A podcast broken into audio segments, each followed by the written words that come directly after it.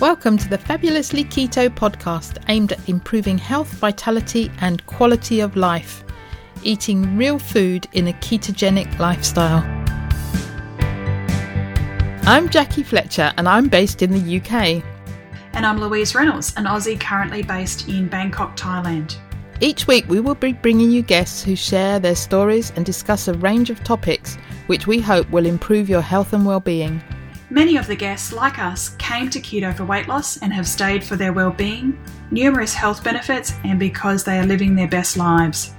We hope you will be inspired to incorporate these ideas into your own health journey so that you can feel better than you ever have before. Thinking about starting keto? Take a listen to episode number two What is Keto and How to Start?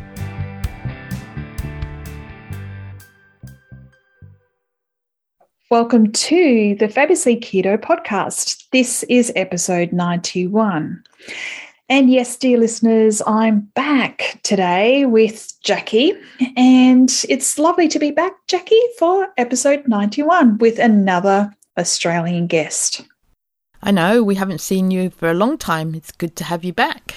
It's it's lovely to be back, and it was lovely to record with our guest today, who is Megan Ellum. And both Jackie and I own Thermomixes. So these are one of these all in one contraptions that um, thermal cookers that replace a number of your kitchen um, item utensils, of which um, Megan is a recipe developer, uh, author of cookbooks, and photographer. And it was really lovely to have, at the time of the recording, to be with another Aussie on the call with um, with Jackie.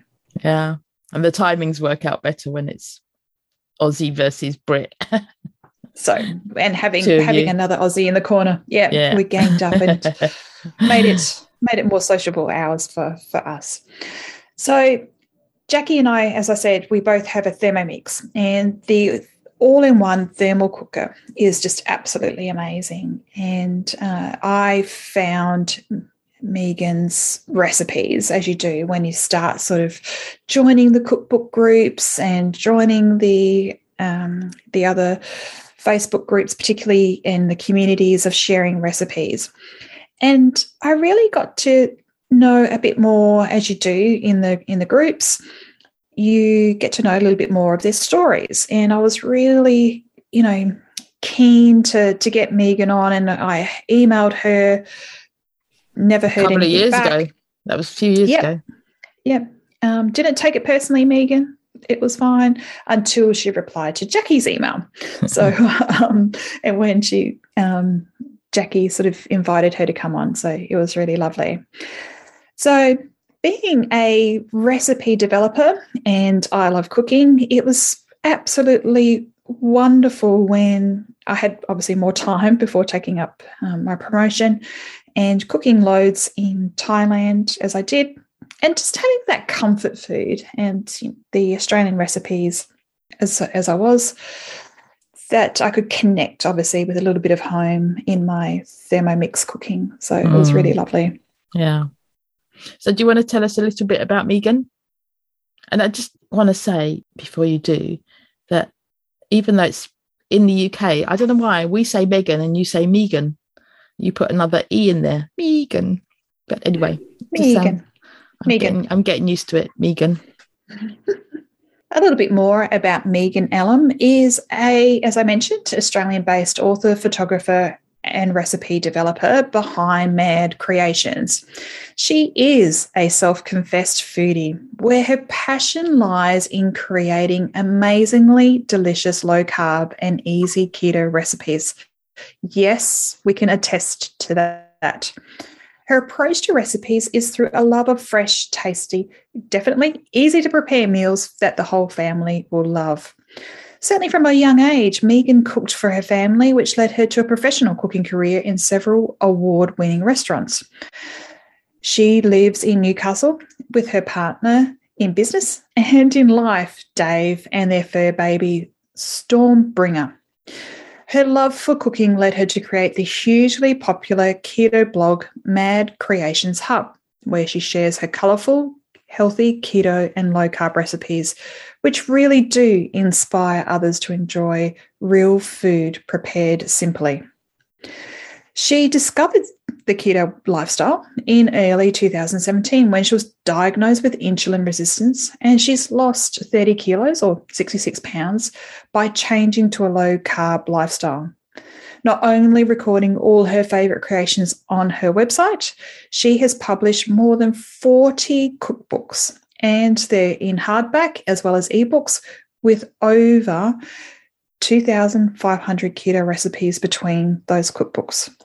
Uh-huh. You will find her cookbooks, Keto Mojo, Slow Cook Keto, the Healthy Family Keto Cookbook, Everyday Keto, Keto Loco, and others because they are so beautifully photographed you know, by her, showcasing those recipes that are simple, fresh, delicious, family friendly, as we said.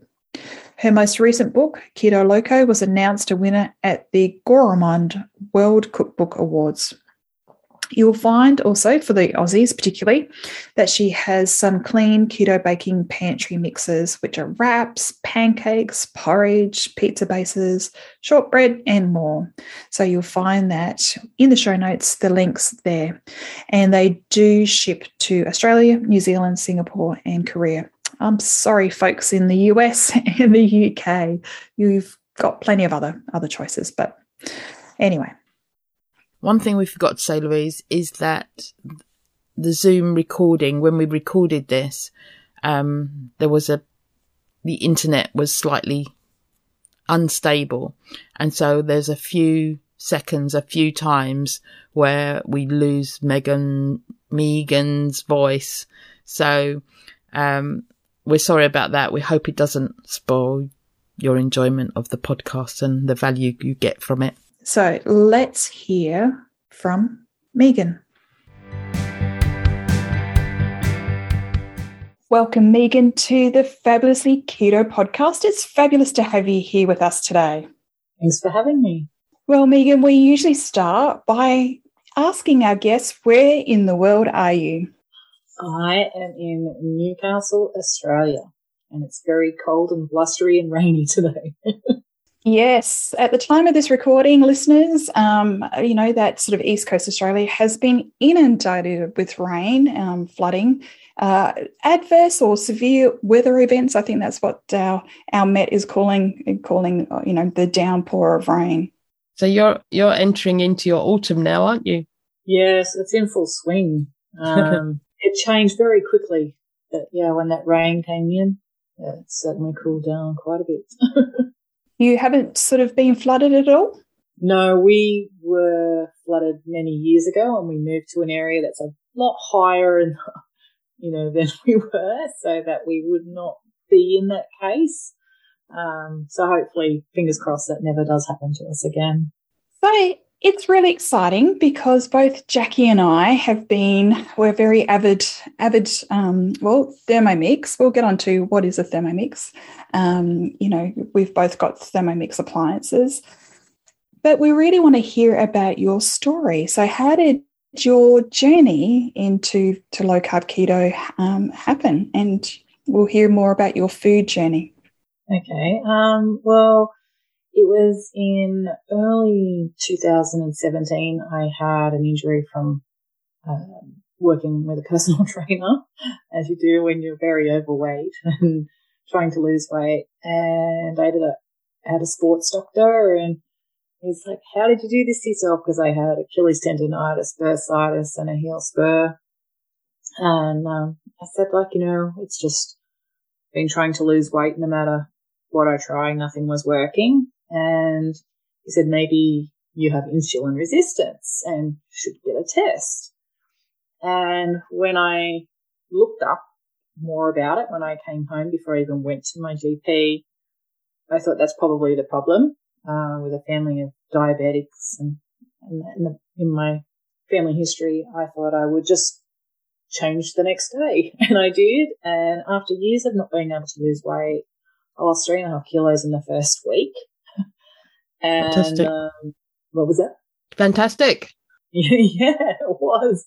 Like, you know, we, we try so hard. I mean, I was 45 at the time and some of us try so hard to lose weight and no matter what, I was trying, you know, small meals more often, superfoods, or you know, all the things that we grew up knowing and, and hearing, um, just weren't working for me. So when I changed to, you know, a higher fat diet and eating bacon and eggs and avocado and even mayo, which I wasn't really a fan of, still not so much. um, you know, just eating all, all the full fat dairy and stuff like that, it, it really changed. So within five months, I lost 30 kilos. So I would say it definitely worked for me. Um, one thing I should add is that I was actually um, postmenopausal. I had endometriosis from 17 and went through menopause roughly around about the age of between 30 and 35. So, you know, I was in that hard bracket to lose weight. And, um, yeah, it's to see that change really solidified in me that this is the way to eat and how to, you know, that it's, it's not just, you know, some baloney that people are telling you how to lose weight. It actually worked. And I learned to listen to my body and just eat when I was hungry. And yeah. And from there, as soon as I started into it, I knew, um, that I had to get the message out to more people that were just like me. I was, you know, blogging before. So I started to write recipes and that immediately and share them with anyone that would listen. and, you know, five years later, you know, here I am still doing it, never going to change no matter whether, you know, it's a buzzword or not. yeah. No, know, low carb definitely works for me.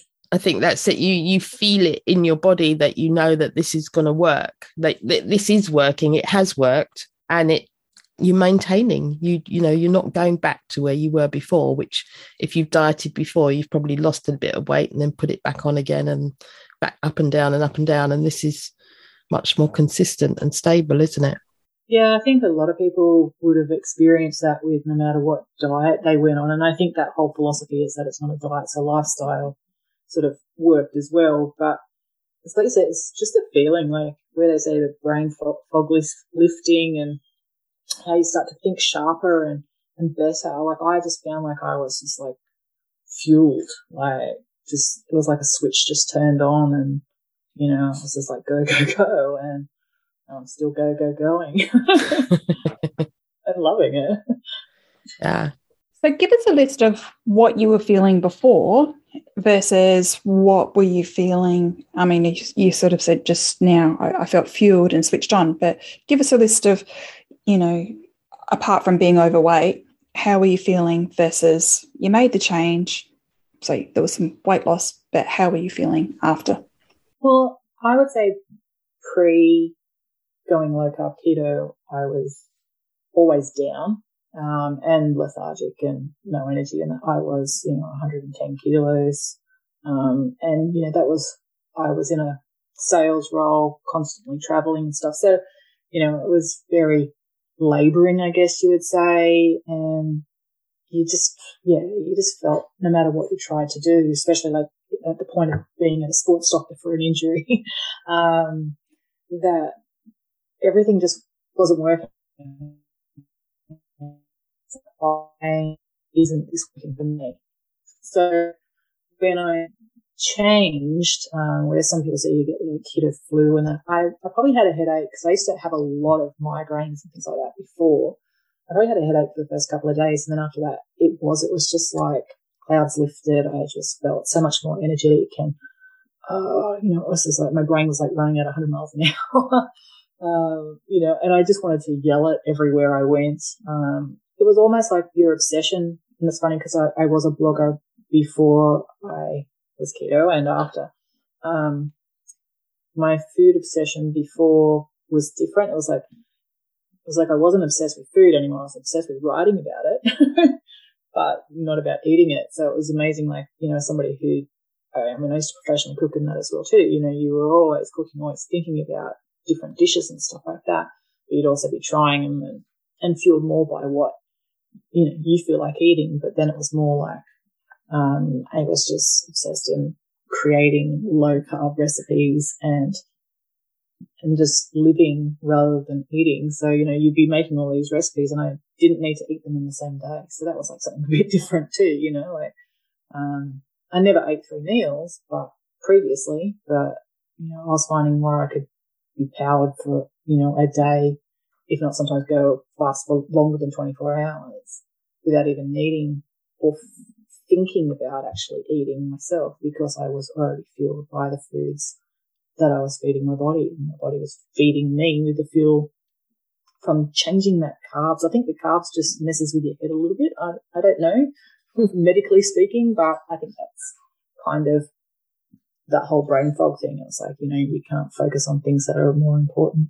So, with your blogging um, in the pre the pre low carb keto days, what, what was your food style, or did you have a particular food genre that you that you were yeah, were writing? Very high carb, um, mostly breads. so it was very bread, Mexican, soul food, all that kind of thing, Southern American barbecue. So, you know, it was very sugary, carby, in not in sweets, but more in the bread bakery. Like every weekend, I would be making masa tortillas and you know um, Mexican foods with lots of corn and beans and tomatoes, you know, and onions. So it's like you, you just throw all that on. It's like the rest of it was okay, um, you know, because I, I grew up like you know loving things like tomato, onion, corn. Um, but yeah, then I, I changed just everything changed. You know, I still love Mexican, but going from eating it nearly every single weekend, you know, months could go by now and I don't have it at all.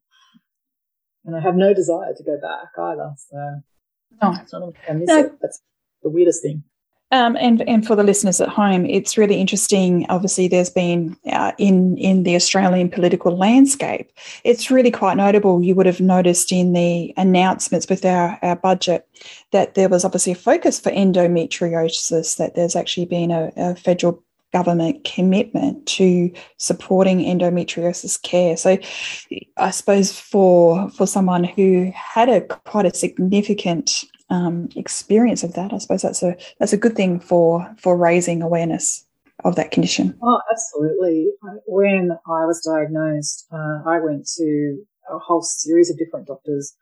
Um, I was 17. I'd just done my you know, high school certificate and they were telling me it was stress. And, you know, I just met my partner who I'm still with today, you know, 35 years later. Um, and I was happy as, but it was like I was in severe pain. Um, I was one of those women who got my period very early, like before I was even eight years old. So by the time I was 17, yeah, as they say, it's the working women's disease. My body was, you know, 10 years, nine, 10 years ready to have children. So that had come early. No one even indicated that would be a problem until I finally got um, sent to a gynecologist and he said, you've got endometriosis and we need to operate as soon as possible. And I was in hospital within, I think, a week. I can't remember. I was like 18 for my first surgery. So, you know, going from people not even knowing what it was to seeing now that the government is doing things and raising awareness and, you know, and oddly enough, my two sisters you know, both my brothers both had endometriosis, both had hysterectomies. Um, you know, it's even my immediate family. So, yeah. yeah. So it's, it's just, not uncommon. Yeah. Sure. So just for the listeners, just to, um, what's the lay person's perhaps, um, you know, way of explaining endometriosis? So it's a, so basically, from what I understand, it's where the lining of the uterus starts to grow on the outside of the uterus. Mm. Um, in my case, I do know I had it also growing up my, uh, I think from memory, I could be wrong, but I was told that it was growing up my spine and that as well too. So I had, um, a huge amount of lesions on the outside. Um, they can bleed when a woman menstruates or even when you're not. So it causes a significant amount of pain. So like I couldn't even drop my shoelaces without being in extreme pain. And I was one of those kids that was never sick, never had problems, never complained about anything, didn't even have a broken bone. So, you know, it was odd and I wasn't somebody that was just looking for sympathy or anything. I just wanted it to stop. Um, and then, you know, having surgery and going on um, steroids and things like that too, which obviously can have side effects and stuff. I didn't have any issues, but you know, it's, it's still around and it's certainly affecting a lot of women globally. Yeah. Yeah. And, and I was going to say, we know that lowering your carbs can help, but still, it's not given as advice to most young women. No, well, it seems lowering your carbs is not given as advice to many people for anything. Yeah, very true. Um, you know, which it really does change a lot of things for treatment for, you know, endometriosis, cancers, whatever. Yep. So it must have been come as a, a, surprise. I mean, how enlightened was the sports doctor to go, well, you need to do this, you know, particularly for those inflammatory conditions. I mean, you sort of mentioned mm. about your um, your foot injury, the heel spurs, tendonitis, you know. Way to go finding accidentally, you know, it was a happy accident that you that you started on this journey. Um, and now, you know, really where you are positioned within the low carb keto community, you're creating, you're still blogging. Why don't you tell us a bit more about your your I suppose you've that light bulb moment and moving forward and wanting to to tell people and shout it out to the world. Well, as I said, I was blogging before and all the kind of foods that I really couldn't continue to do because, you know, you're not going to, I'm not one of those people, when anyone meets me, they see I'm a real person I'm not fake in any way. So I couldn't continue to be making Mexican or making bagels every weekend and photographing them and putting them onto a website when I wasn't going to eat them at all. Um, so yeah, I shifted and I knew I had to start a whole new website. At the same time, Australia was coming out with the CSIRO recommending a low carb diet. And I really, I just knew that if I hit the ground running, that I could build a great business at, at the same time, improve my health and, you know, shout the benefits without shouting the medical benefits because I'm not qualified. Do you know what I mean? Like my thing is, we were talking earlier, food is medicine. For me, it really was. It really changed my lifestyle. Um, that I could see as someone who doesn't believe in any magic pills, um, that it really was in, in a way. So I started No Creations in the March of 2017. Um, I started filling a website with recipes that I was making at the time. Uh, and within, uh, well, we started in the March. I think the website went live in the April. Um, I published my first cookbook, which I actually did two. So I actually, um, I had a team of, I put a team of testers, um, from my followers together and we tested all these recipes and they said, Oh, you know, you can't do a big book, you know, nobody knows who you are, blah, blah, blah. So I did two side by side. So I launched them together basically at the same price as a big book anyway, for two smaller books and launched my first book, cookbooks in August 2017. So then we just went through from there, uh, creating more and more recipes for the website, more recipes for ebooks and cookbooks and and here we are five years later with 500 recipes on the website. Uh, between all the ebooks and cookbooks, we're roughly around about 1500 plus recipes, all in low carb. Um, yeah, I would say in five years time, I'm probably one of the most prolific writers there are for recipes and developing new recipes, which I try and be more original and authentic. Um, with my mantra being that the food must taste good first. It's not about making faux foods or replicating something that somebody else has already made. There are so many great meals out there that are already naturally low carb, or they only just need a little bit of a change in some of the ingredients to actually even make, in some cases, some of them better than uh, foods that you would normally eat um, to a lower carb way that anyone will love regardless of their dietary lifestyle. Mm. And that's what's really important to me. So, being a creator, where do you, where do you get your inspirations from? Because obviously, you know, you're you are continuously. You've just launched your your latest um, cookbook on soups. So I noticed. Um, I think it's sitting in my cart at the moment. Um, uh, and you know, you you are you you're prolific. You're always coming out with new recipes. I can't keep up. I don't think anyone can. But to be fair, I apparently my mother said that I wanted to cook in the kitchen before I could even reach the kitchen bench. So I did start cooking from a very, very young age. I was cooking for my family when I was still in single digits. I went straight out of high school into a commercial kitchen and cooked for 13 years in um, restaurants and hotels and cafes and things. And then I went out at that, but I was always cooking and creating and sharing it to friends or then when social media became a thing, sharing it on there. And it was just sort of like a natural progression of where I am. So I am borrowing from recipes that I've created over decades. So, but I'm just, like I said, I'm food obsessed, food obsessed in the way of like constantly thinking of how I could twist something, change something. And I might even be a visual that I'll get in my head and it's like, oh my God, I've got to make something that's going to look like that, you know, or keto licorice, all sorts. I can do that, you know. you look on Google, I don't think there's anyone that's ever created a recipe for licorice all sorts other than myself. You know, so that's why I said it's not like seeing something that somebody else does. It's like I might see a picture by a vegan blogger on Instagram and it might be mushrooms in zucchini and I'm like, oh, I could do something like that that's, you know, really meaty and hearty and, and low carb because as we know, a lot of the vegan diet is quite high carb. but yeah, I find influence in a lot of different things and I just find it so easy to flow with. And, you know, you can still think of things that you might want to have. Like right now, it is great soup weather. Um, so soups was quite an easy thing to come up with. And, you know, people, I, I actually have learnt to listen over the years to uh, things that people that follow a low carb or keto diet are looking for that, you know, they find that there's that hole. So at the moment we're looking at things, that, you know, that are budget because with the rising costs of everything, we're trying to bring those costs down for everyone.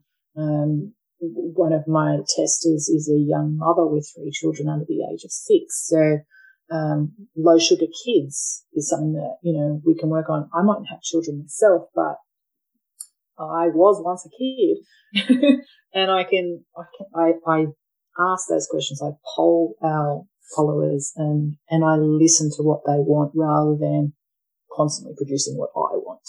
Mm. If you get what I'm saying. Yeah. So we're going to lay down the challenge. We need to make a croquembouche so a low carb croquembouche, right? Oh, so I've got to make choux pastry. Okay. Right.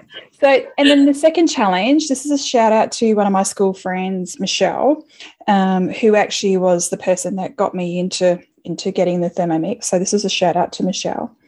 And um, who has recently been diagnosed with um, celiac disease. So, I think that there is obviously, as you're saying, you know, there's trends, there's food trends, but I, you know, there's a changing landscape, as you mentioned, about um, you know the rise of you know people that are celiac, and and Michelle is having a significant issues with being low carb and celiac, so needing to have gluten gluten free products which are low in sugar. Mm-hmm. Whole world of pain there, but you know, you're mentioning about vegan. So, you know, you're having to sort of continuously, you're a bit like um, Kylie Minogue and or Madonna having to reinvent yourself. Mm-hmm. So, and continually keeping abreast and um, keeping, you know, watching out on the landscape. You know, is that part of the part of the challenge, or is, does that excite you?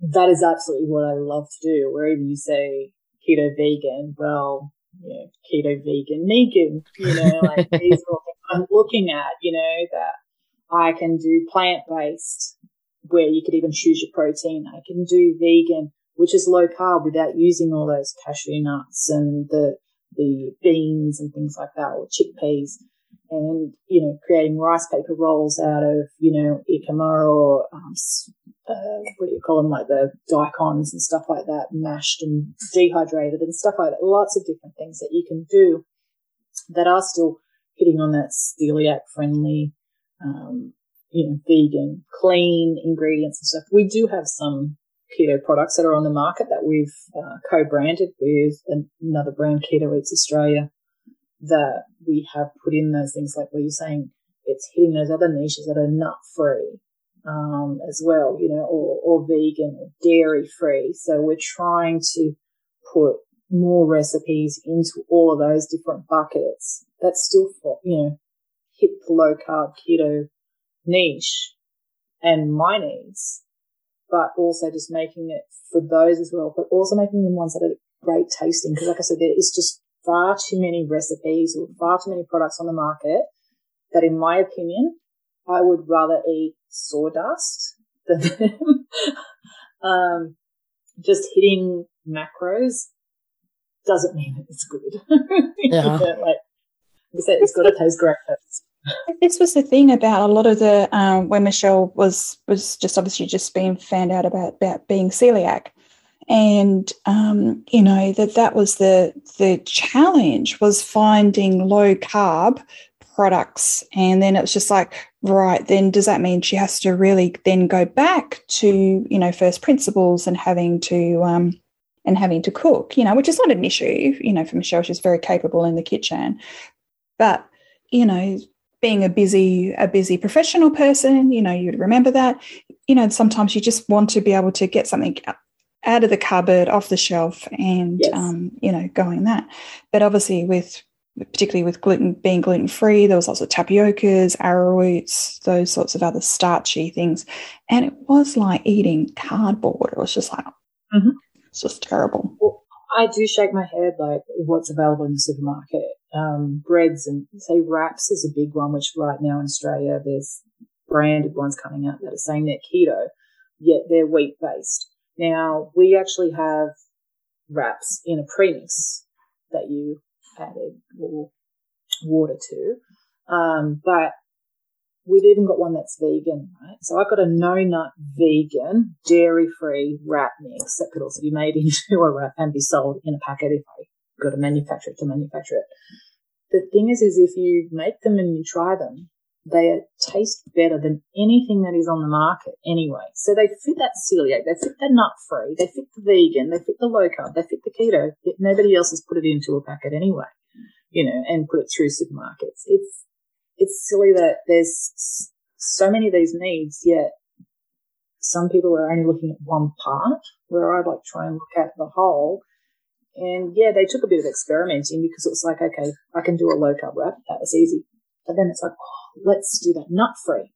So we were testing sesame flours, you know, not usual coconut flour, but like sesame flours, sunflower, sunflower seed flours, you know, all these different flours to try and get a consistency that tastes amazing that isn't like eating cardboard.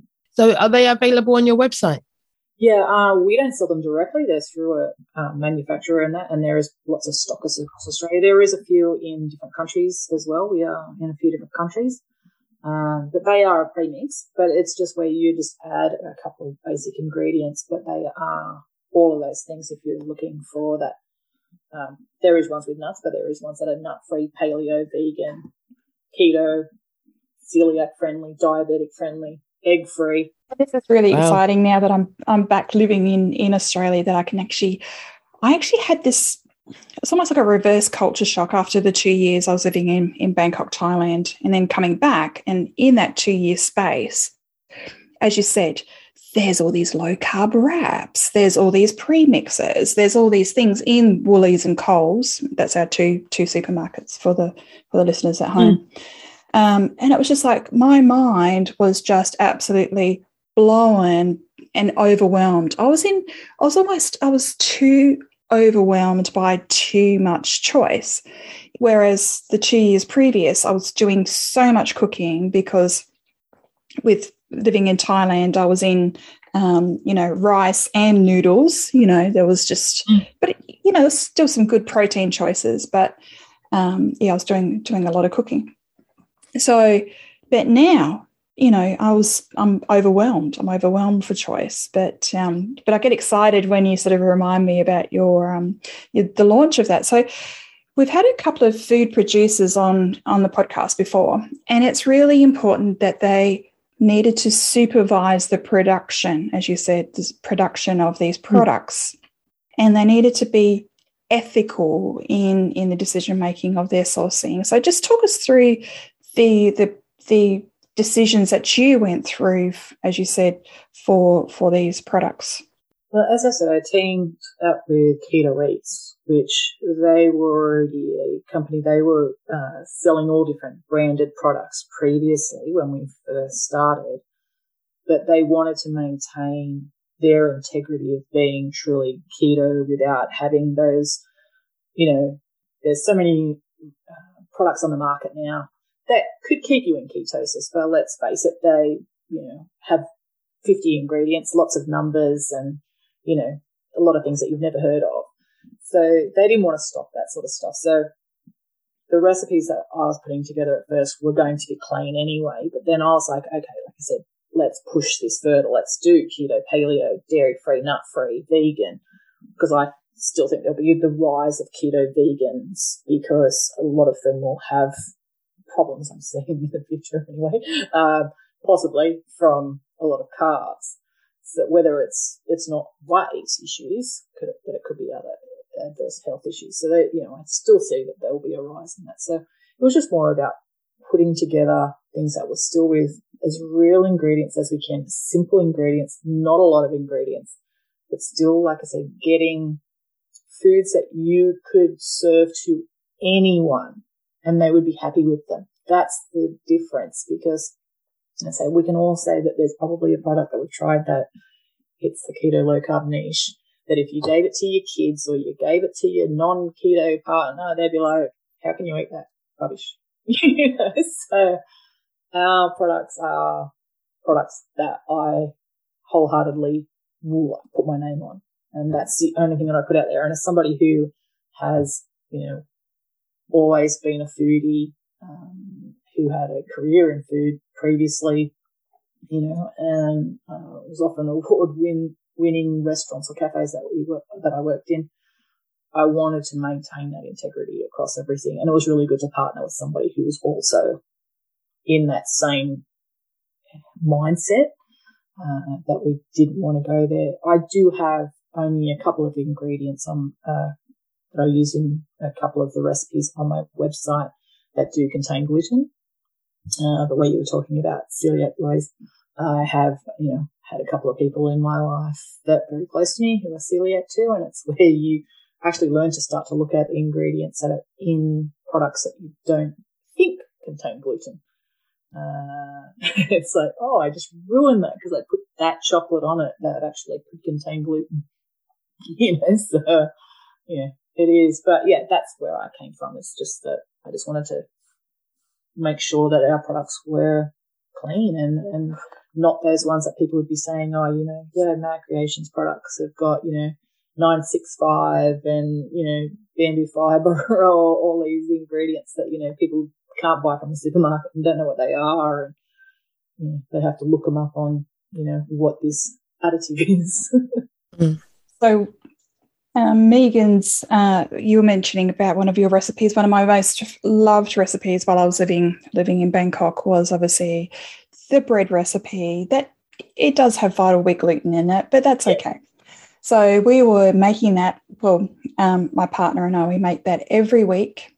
So we make a loaf and we made um, bread rolls, and they were in the freezer.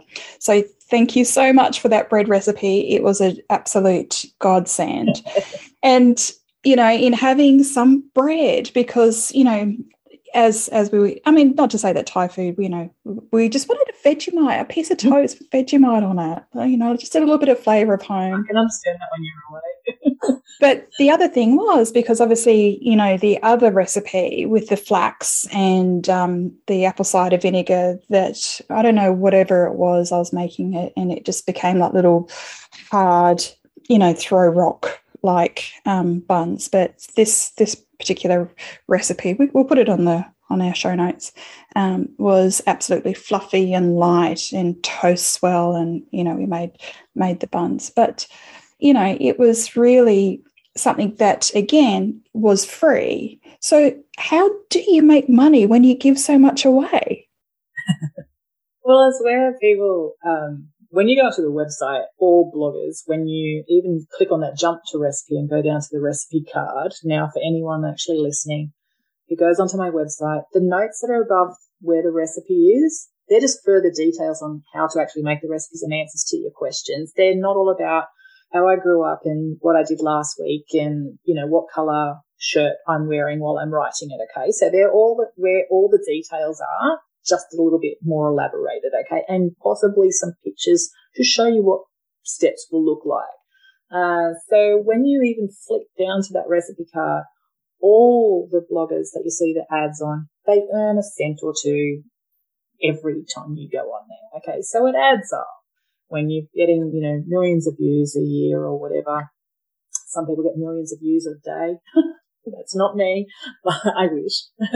um, so yeah, they earn a small amount of money off that. But of course, when you go on, if you're trying our recipes, you, you're getting that trust from people that they know that what you make works, that what you're about is authentic and real and delicious. So then they will invest in a cookbook or an ebook or, or our 365 program or something like that. So it's, I guess it's kind of like when you used to go to the supermarket and you get a free, you know, bit of deli meat or something like that to try and, and, you'd like it and you'd buy it. Uh, I don't think they do things like that at supermarkets anymore. The free toothpaste in the mail, but it's kind of an extension of that. So there's not many people that are in the same industry as me that actually do both, that they're, well, that do three things that are, are a blogger. They also sell cookbooks and are an e-commerce site and also um, create products for a you know, retail line, as in the foods as well. So I'm, I'm not unique, but I'm part of a very small group of people globally that would do all of those um, collectively on one site.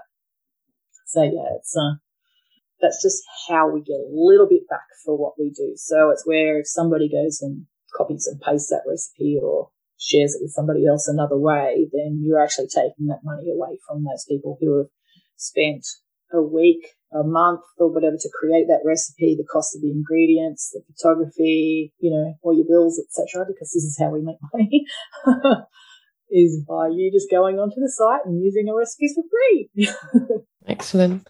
So, um, Thermomix is quite big in Australia, which it isn't in the UK. I think it is still in America as well. Um, have you been using Thermomix for a long time? As in, when you were in commercial kitchens, were you were you using Thermomix then? Um, when I was in commercial kitchens, no, uh, I didn't even know what they were. My partner had bought me one when the, uh, they bought out a model which is called a TM5, roughly around about seven years ago he surprised me for Christmas, but it didn't come till my birthday, which was in February because it was like new, so it was pre-order. And I didn't even know what it was, to be honest. Uh, but as soon as I got it, I got a demo. I'm like, oh my god, like I can use this in so many ways. And it was before I was keto, so.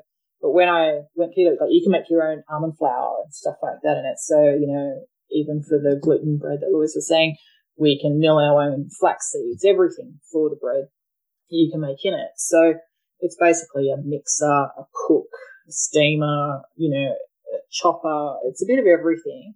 Uh, the majority of people will use guided cooking on it, which is where the recipes are set onto the machine and they can just follow all the steps. Um, I don't use that. so, uh, like myself in the expert mode and, uh, take control of, of the machine myself and so of course to my followers because they don't have all the recipes pre-programmed in there, but it's uh, more exacting. So whether you're a beginner cook or an experienced cook, it's such a great machine to use because I mean it's no different. Like if you're going to mix a pasta dough in a food processor, then you would use one in a Thermomix. So as you said, yeah, popular in Australia. I know they've sold over half a million of them in Australia, which, you know, we have a much smaller population than most other countries globally. So there's a lot of Aussies that actually have one. Um, but yeah, I find it's a very useful appliance in the kitchen for sure. And I, well, I have a couple of them now from what I do. If, you know, they died tomorrow, I'd certainly buy another one to replace it. So yeah, a good, good appliance to have.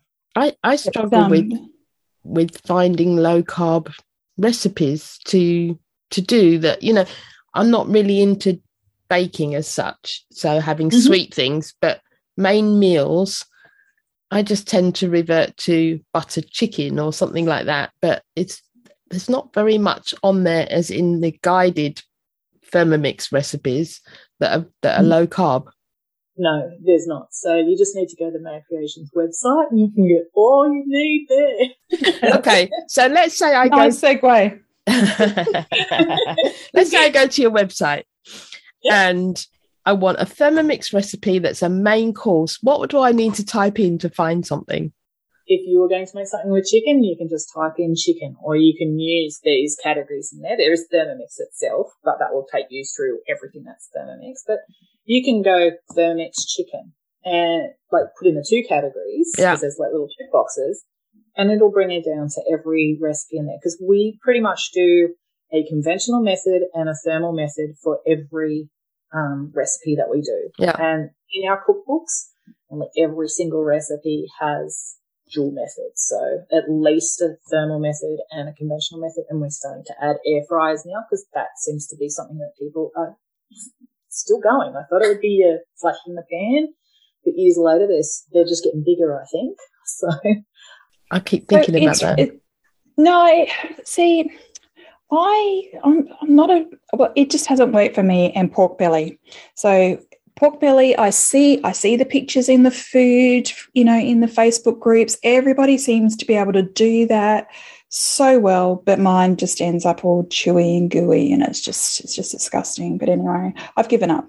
And after living in Bangkok, and I can just walk down the street to the crispy pork man and just buy it, so that's fine. But- running in deep fryer.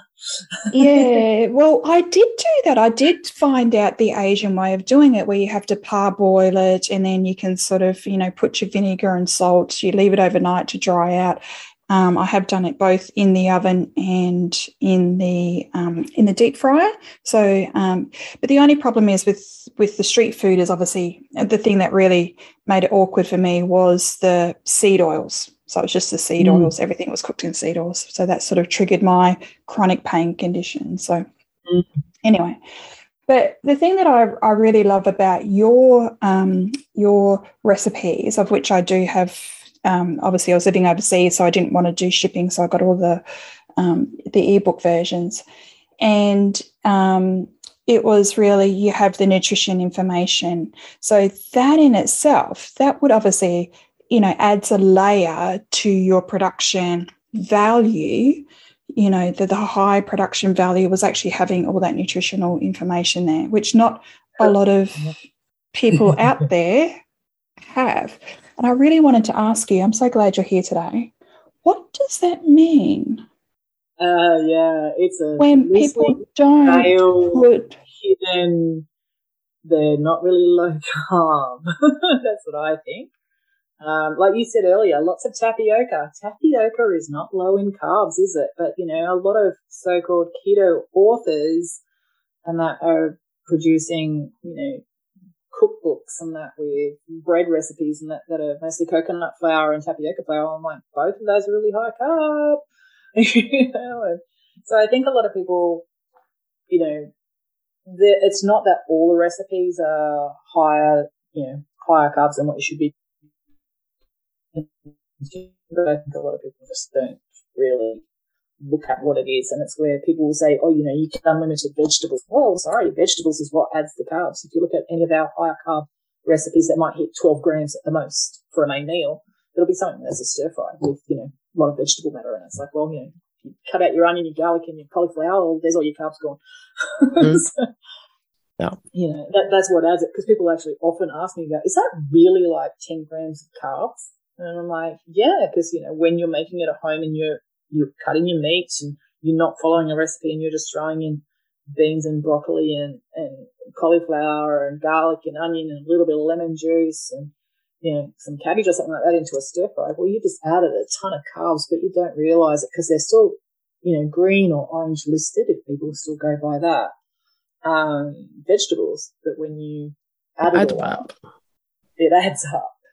And some people say they don't count them, you know, and if you're only eating one meal a day, it really doesn't matter. But, um, you know, things add up. And when you write it down in nutritional, people will see that. So, you know, I was, again, it was just something I was never afraid to hide anything, regardless of, you know, I'm going to start to change that vernacular a little bit from keto to lower carb because, you know, uh, with COVID and that, I think a lot of people have just redirected themselves a little bit because of costs and things like that. They, they, some people think with their, you know, that keto means expensive or that it means really restrictive, um, where low carb, but I, you know, for me sounds more generalized and easier for people to follow. But my immediate followers and fans that people that are looking for low carb keto recipes will know that I'm not changing anything in that regard. It's just the vernacular behind it as well. Mm. You are picking up on the um, perhaps in the community, you know, in the community that, that there is a perception that um, being keto is expensive, that it is restrictive. Um, but both Jackie, mine, and, and your lived experience now of five years, you know, you've you can sort of say how restrictive. Well, you know, whether I eat one meal, two meals, or three meals a day, that's how restrictive it is. It's I not necessarily. Really.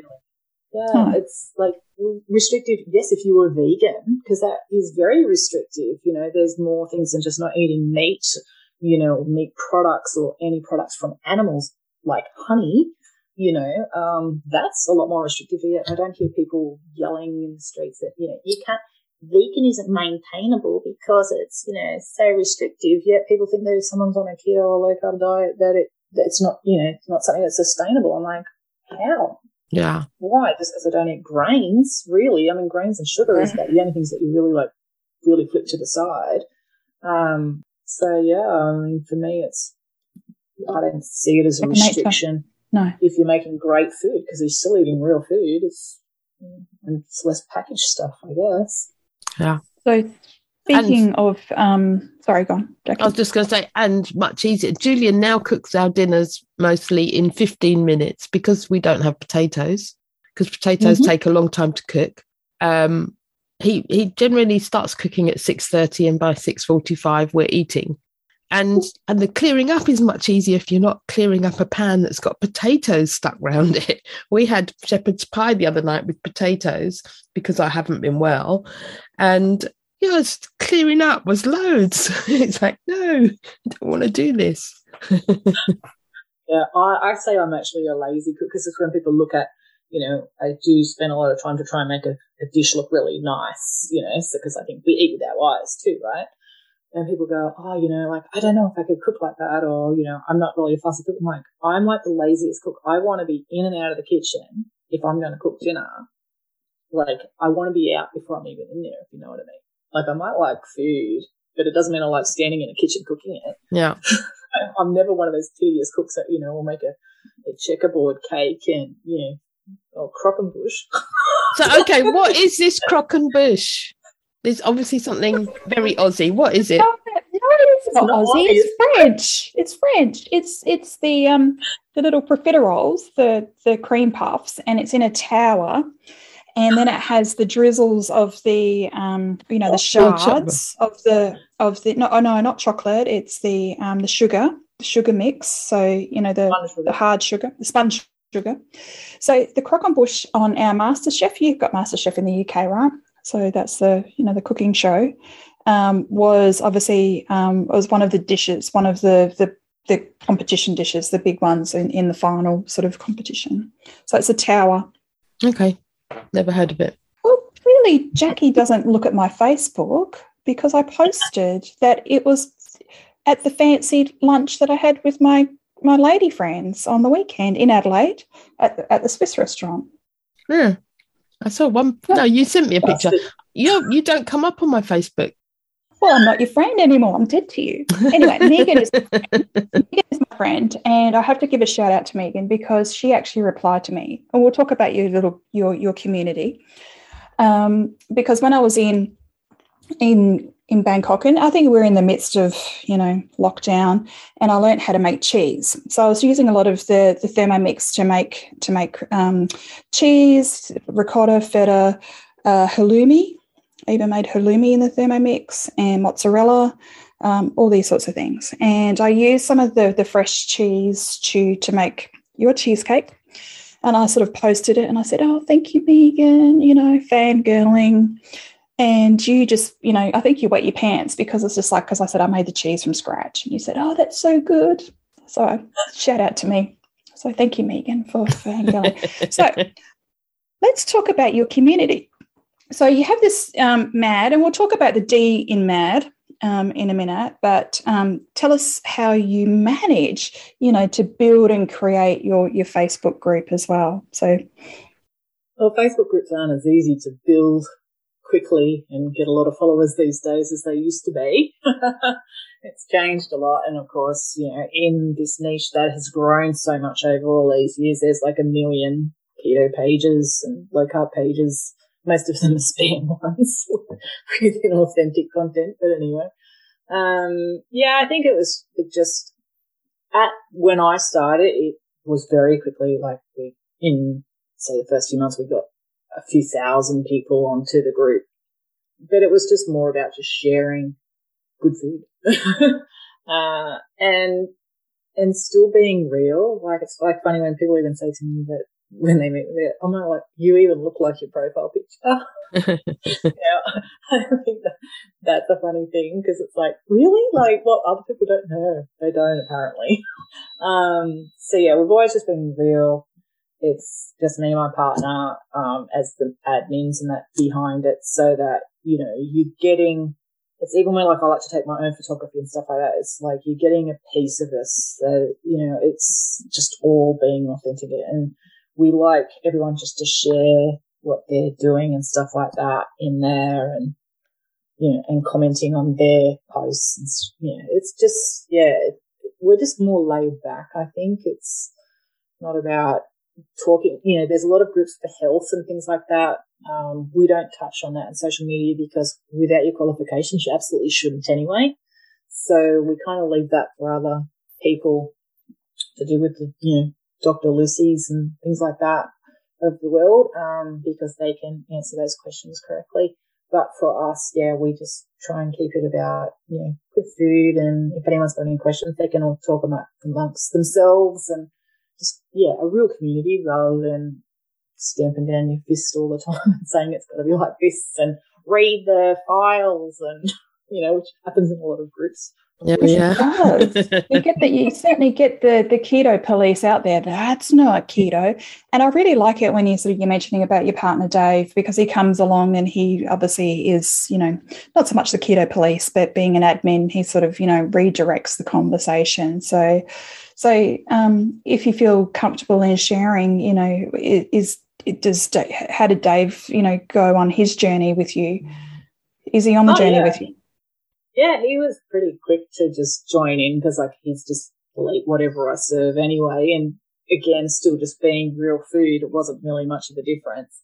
He was lean before, but he did lose, I think it was between 10 and 15 kilos, but then he probably put on about 10 of that back in muscle. So, um, you know, we're in our fifties now and he's never been fitter. So he's lean. He's got a lot of more muscle on him than he's ever had in his life. So health wise, that way. And um, yeah, just as the business, because the business took off very quickly um, with the release of our two cookbooks, I was working. I quit my job and worked from home like within a week wow. of our launch. And um, then, you know, six months later, he left his job in surveying and that to come and help because it was just very hard to manage, like you say, a growing community. That's a full time job in itself. Um, and then you've got, you know, cookbooks and shipping and all those sort of things on top of it. And, you know, social shares and yeah, there's just a lot of things that people don't see is this constant massive wheel of things you've got to do all the time. Like even just putting a recipe on a website, you know, people don't, you know, don't realize it doesn't just take, you know, five minutes, an hour, a day. It actually takes longer than that. It can take you a month really to put the whole lot together, to put all on there and optimize it for SEO and all that sort of stuff. So yeah, uh, we work together as a team. We always have. So it's really great to have somebody who can take over those parts and do so much for you. And like you said, navigate conversations, help people with things, you know, do little tutorials on his phone or whatever, like how to find things rather than just tell people the answer over and over and over and over. Try and teach them actually how to find things uh, on the website or on the group or so yeah, it, it's, it's, it's a godsend and it's, you know, we're certainly a team. yeah, that's lovely. Yeah. Yeah. And it's good and, that, and it's, that the business main supports both of you. Yeah. Yeah. We're very lucky. Um, obviously, you know, the last couple of years for a lot of businesses has been very tough. Um, and we both probably, if we weren't doing this, would have been in a tough position because I was like in business development, traveling to retail stores from business to business.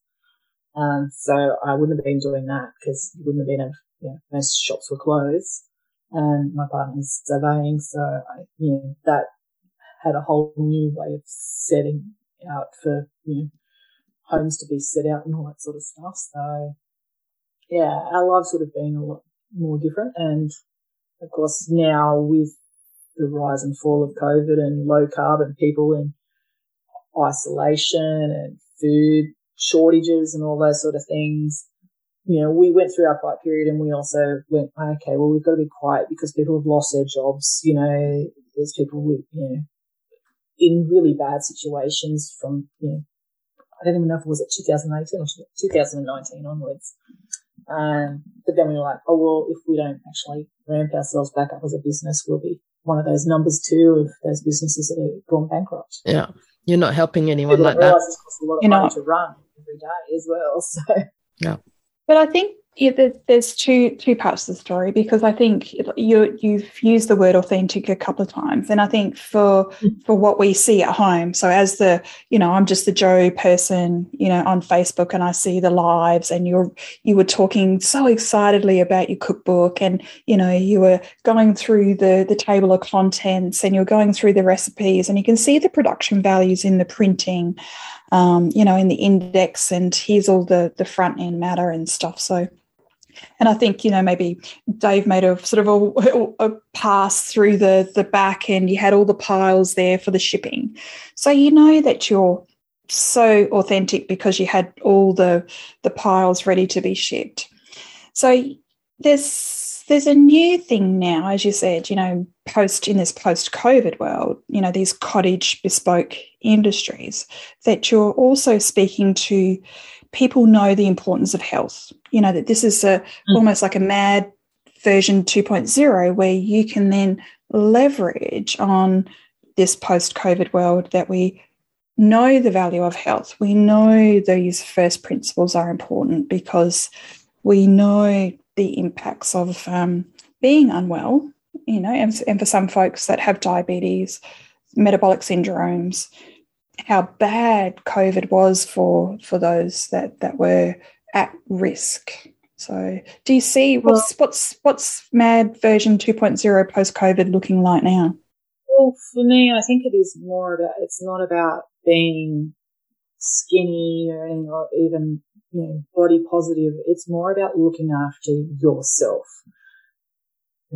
For a lot of people, okay, so I'm not a mother, but mothers tend to put everybody else first before themselves. Well, everyone else is not going to be okay if you're not okay. So I think now it's more about people looking after themselves for themselves and for their family and for their loved ones and that well too. We've had some uh, young celebrities die recently. You know, they're 50 odd.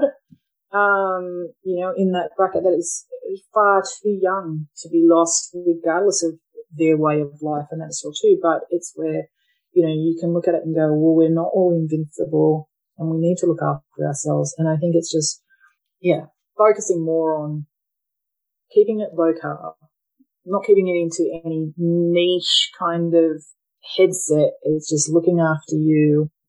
Uh, and like I said, just trying to pare it down a little bit for where we can budget conscious. I don't know what's cheap these days because nothing is.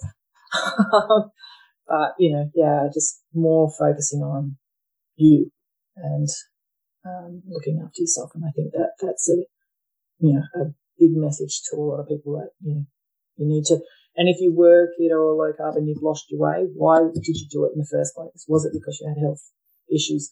What made those, when you changed, what changed in you?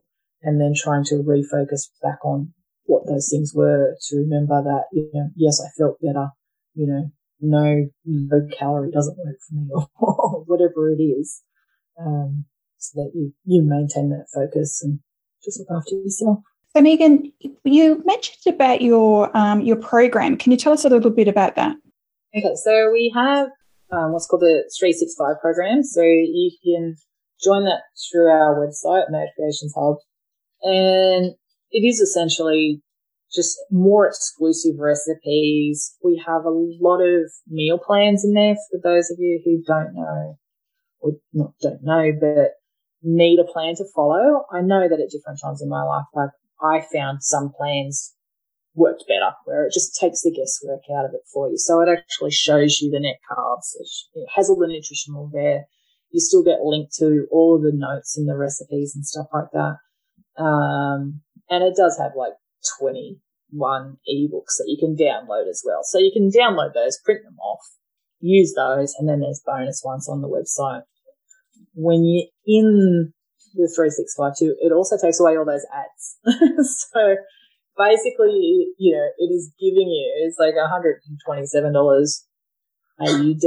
So, you know, less than a couple of dollars a week, um, for you to have no ads on the website.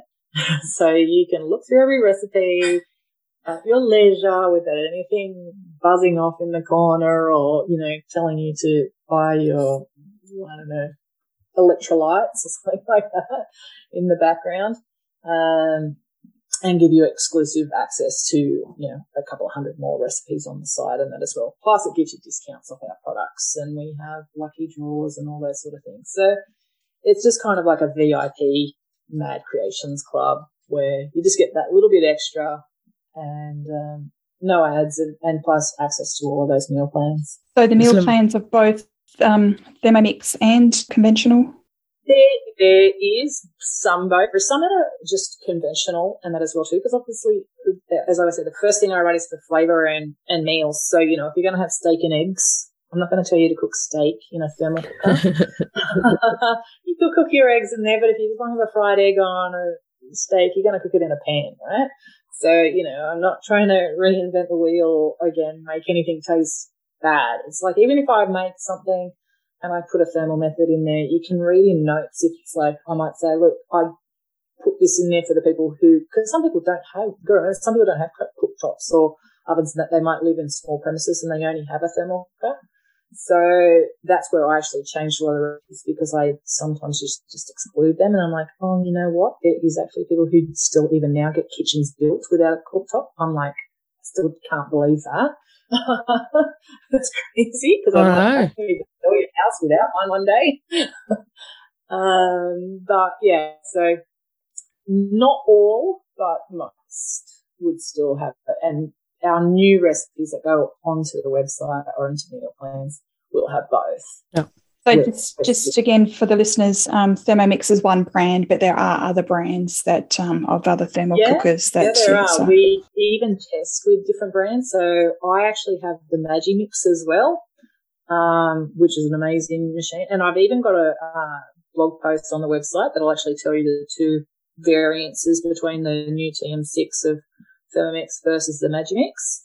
Um, so it's a great machine that has, you know, 20 year warranty and stuff like that on it too, or something crazy like that. It's like a really good machine.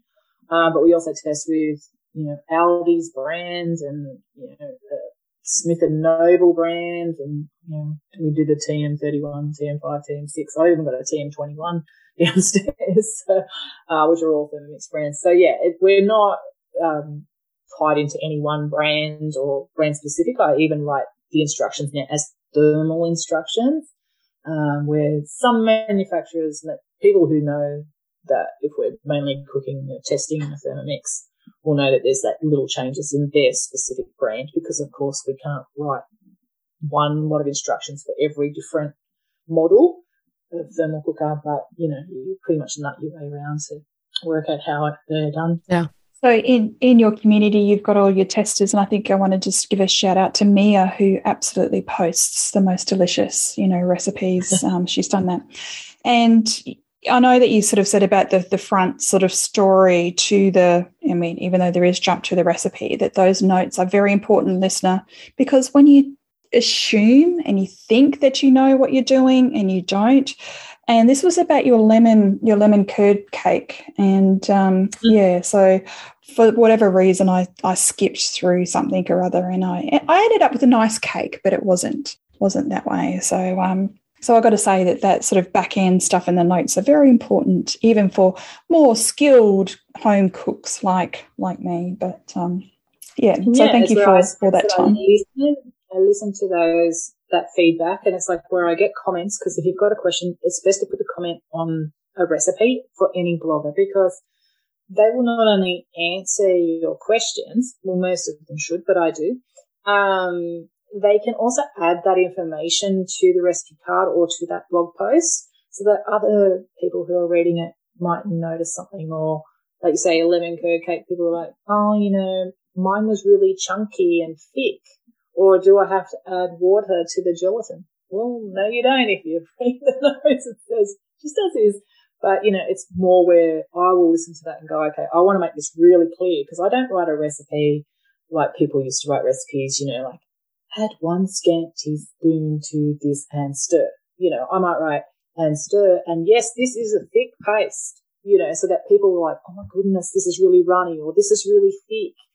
You know, so I like to be with you in the kitchen and actually try and help you know exactly how it's going to be in every recipe. So yeah, those those questions and that can actually help me to write and other bloggers to write better recipes for you. Mm. So how do you go when they say, "Can I substitute this for this?" And it's just like, what part of this? I I did this recipe with this in mind, and now you're wanting to swap this for this. What are you thinking? Do you ever read those sorts of comments and go, "Are you for real?" and I make the low carb gluten bread without gluten. Well, gluten is what makes bread rise, and that's so no, without the gluten flour, it won't turn out the same, and that's why there's no other breads that are you know keto or low carb that are quite like those ones that are know made with um, gluten flour. But yes, you do get some. I try and write in as many substitutes as I can. Like even today, actually, funnily enough, I've been in on the bread recipe on the recipe card and I've written things like I haven't tested with coconut flour because people will ask, can I substitute the oat fiber with anything? And it's like, well, yes, you can use psyllium husks, but you know, I haven't tested with a psyllium husk powder. No, I haven't tested it with coconut flour. You can try it, but if it fails, it's not my recipe. You made it into your own. Mm. so, that's what's always funny is when like, it didn't work. And it's like, well, what ingredients you use? I substitute this, this and this. Oh, and there you go. Recipe, you know, so, you know, you get used to it over time. I see you know, some other bloggers and that talk about sort of stuff, and I just laugh. It's just like, oh, well, you know, you just, I think we all can be a bit the same sometimes, but like I said, the more people ask or comment on things, like if I, like with our testers, that's what's so great about having a big test team. We have 30 testers, um, that I can, I put out the instructions. They don't even get a picture of what it looks like.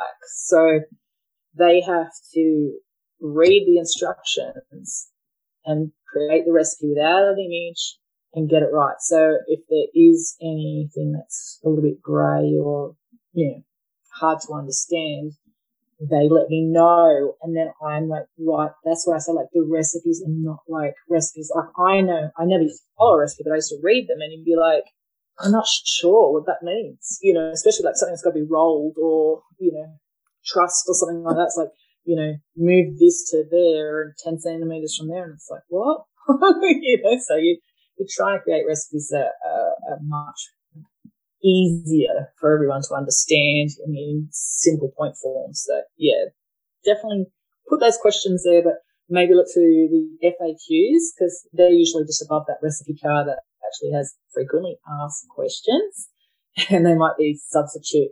No, that does not work. yeah. Great. Um, so, Megan, how can people get in touch with you or connect with you or find you? Anything like that? Okay, so our website is madcreationshub.com. Uh, and on there you will find all our social channels, but you will also find me on Facebook at, you know, Keto Megan is my Facebook page or our group is, uh, Mad Creations Low Carb Recipes by Megan Ellam. So if you just look up my name, you'll probably find me easily enough. It's Ellam with an E L L A M. Um, because there's not a lot of me globally. there's only a couple of us with the same spelling. Um, so I think all the groups will come up there. But yeah, if you look up low carb Thermomix or something like that, you'll probably find me as well. There is a couple of recipes on the Thermomix too that are written by me. that are actually in guided cooking for you. Um, and then, of course, we're, I'm on Instagram underneath my name, just Megan Ellam. And, um, yeah, I think that's pretty much it. So we've got, yeah, we've got groups for our mad creations as well as you know, keto beginners and Thermomix and stuff like that. So different groups for you know, different folks kind of thing. But the main ones, yeah, you'll find us through the website and you connect with us from there. Brilliant. Yeah. And the, and the Mad Creations is a is a very active active active group. It's quite a large group. So um, yeah. yeah. and I, have got a lot of I've had a lot of pleasure, um, obviously, in that group. Just sort of you know as I was living vicariously through the posts, and you know, particularly when you were doing the launch with Keto Eats, it was just like, oh, I wish they shipped to Thailand, but but that's all good now. So um, yeah, so lots of oh. lots of food pictures there and posts, and I know that yourself and Dave are very very active in the group. So thank you for that. Mm. So we like to leave the listeners with your three top tips, please. Oh, three top tips. I wasn't ready for this so, um, okay, so my first tip is always just to keep everything simple. You know, um, even foods that you love or meals that you loved back in the day, just think of simple ways to change those um, to a lower carb style. You know, if you had sandwiches and stuff like that, me when I first started, mine was just changing the bread to a slice of ham. so, um, just keeping things as simple as you can. Uh, two, for me, it's always listen to your body, not your brain, um, and only eat when you're hungry. so for me, it's like if you, because in your brain you might be thinking, oh, what can I eat today? And then you get hungry because you're thinking about different foods. But if you learn to listen to your body and only eat when you need fuel, then the low carb diet will definitely work for you. Um, number three for me uh, would be yeah, definitely learn to look at labels when you're out shopping in supermarkets and stuff yeah. like that too. Um, there is, uh, you know, a lot of people ask me a lot about sweeteners and stuff like that.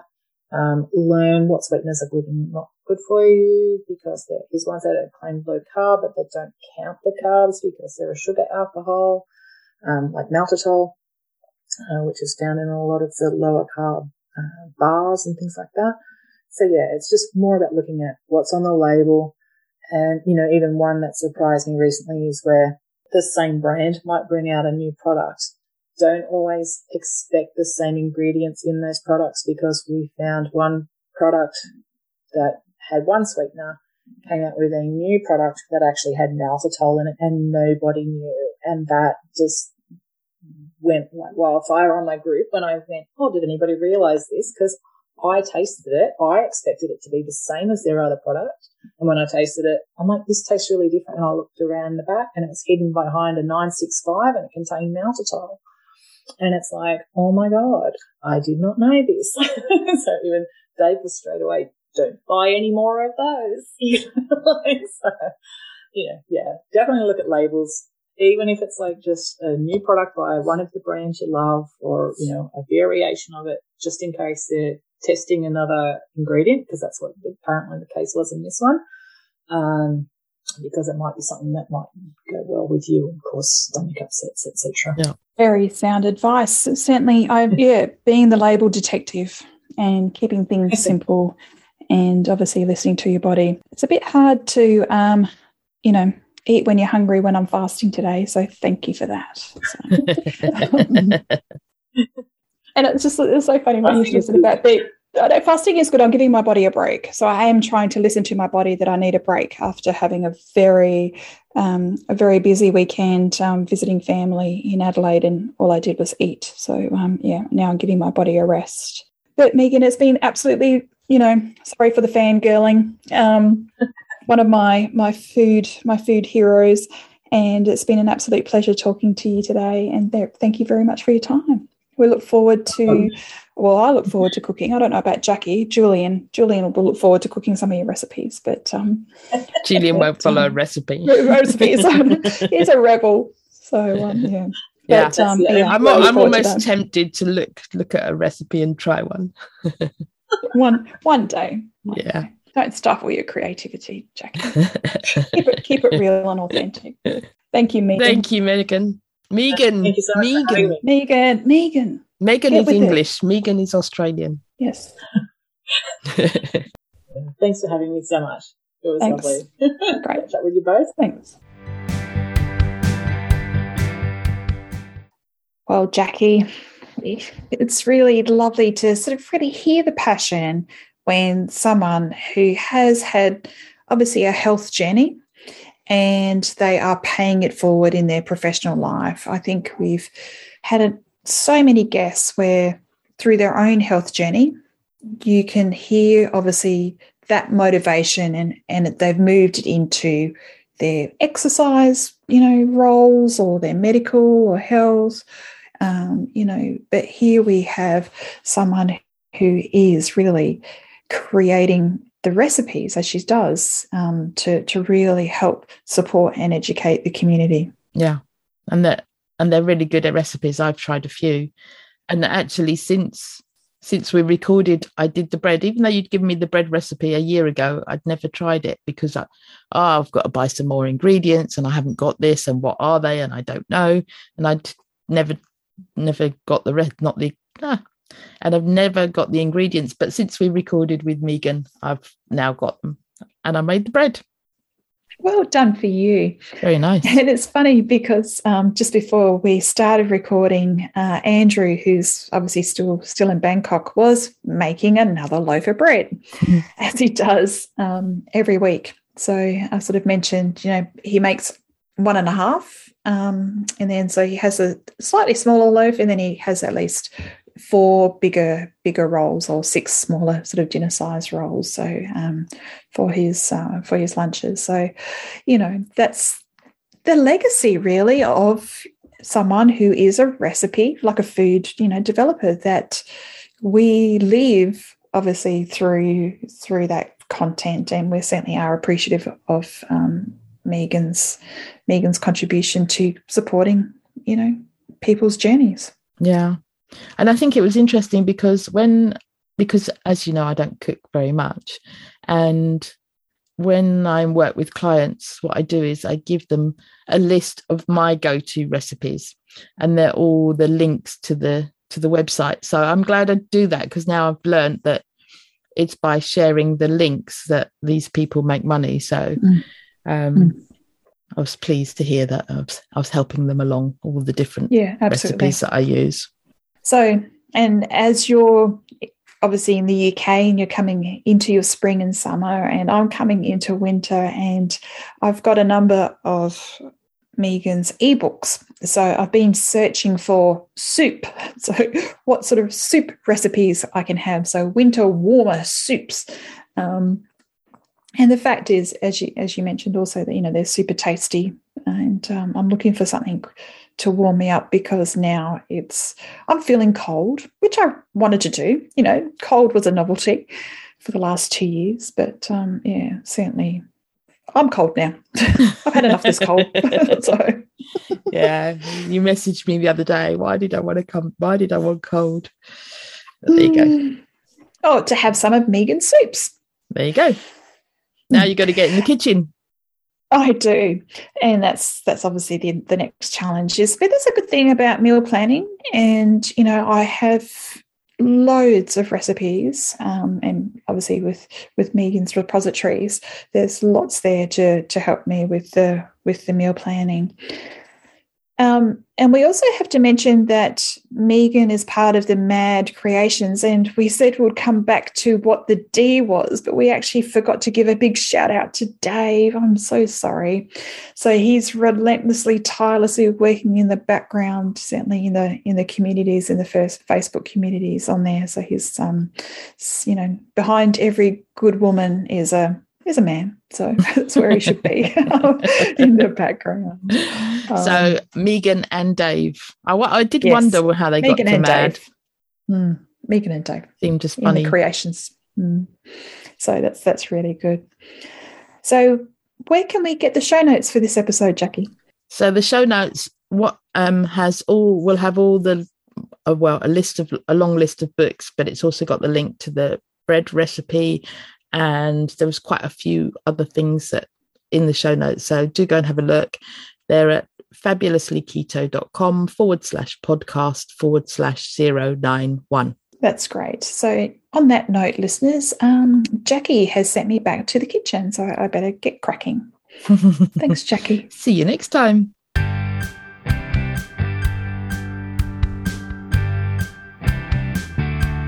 It would be great if you could support us through Patreon. Go to patreon.com forward slash fabulously keto and you can choose the monthly amount you wish. Can you recommend a guest we can interview?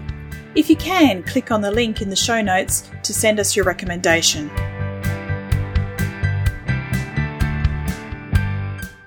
Would you like to join our Facebook group?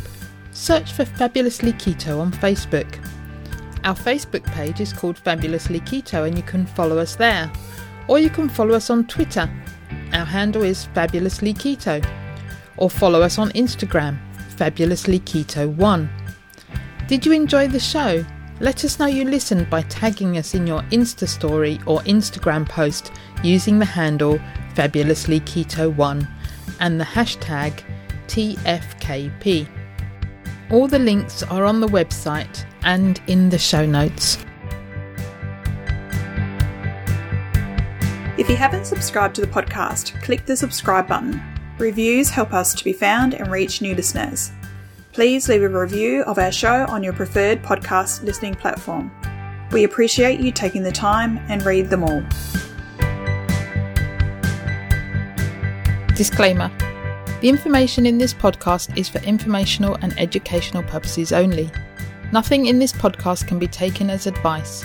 Whether our guests are doctors, healthcare professionals, or not, they're only sharing their own opinions and stories, and this does not constitute a doctor patient relationship. It's always best to seek professional medical advice should you wish to make any changes to your current medication or treatments. Also, speak to your own doctor if you have any concerns about your health or you wish to make lifestyle changes especially if you're taking medication.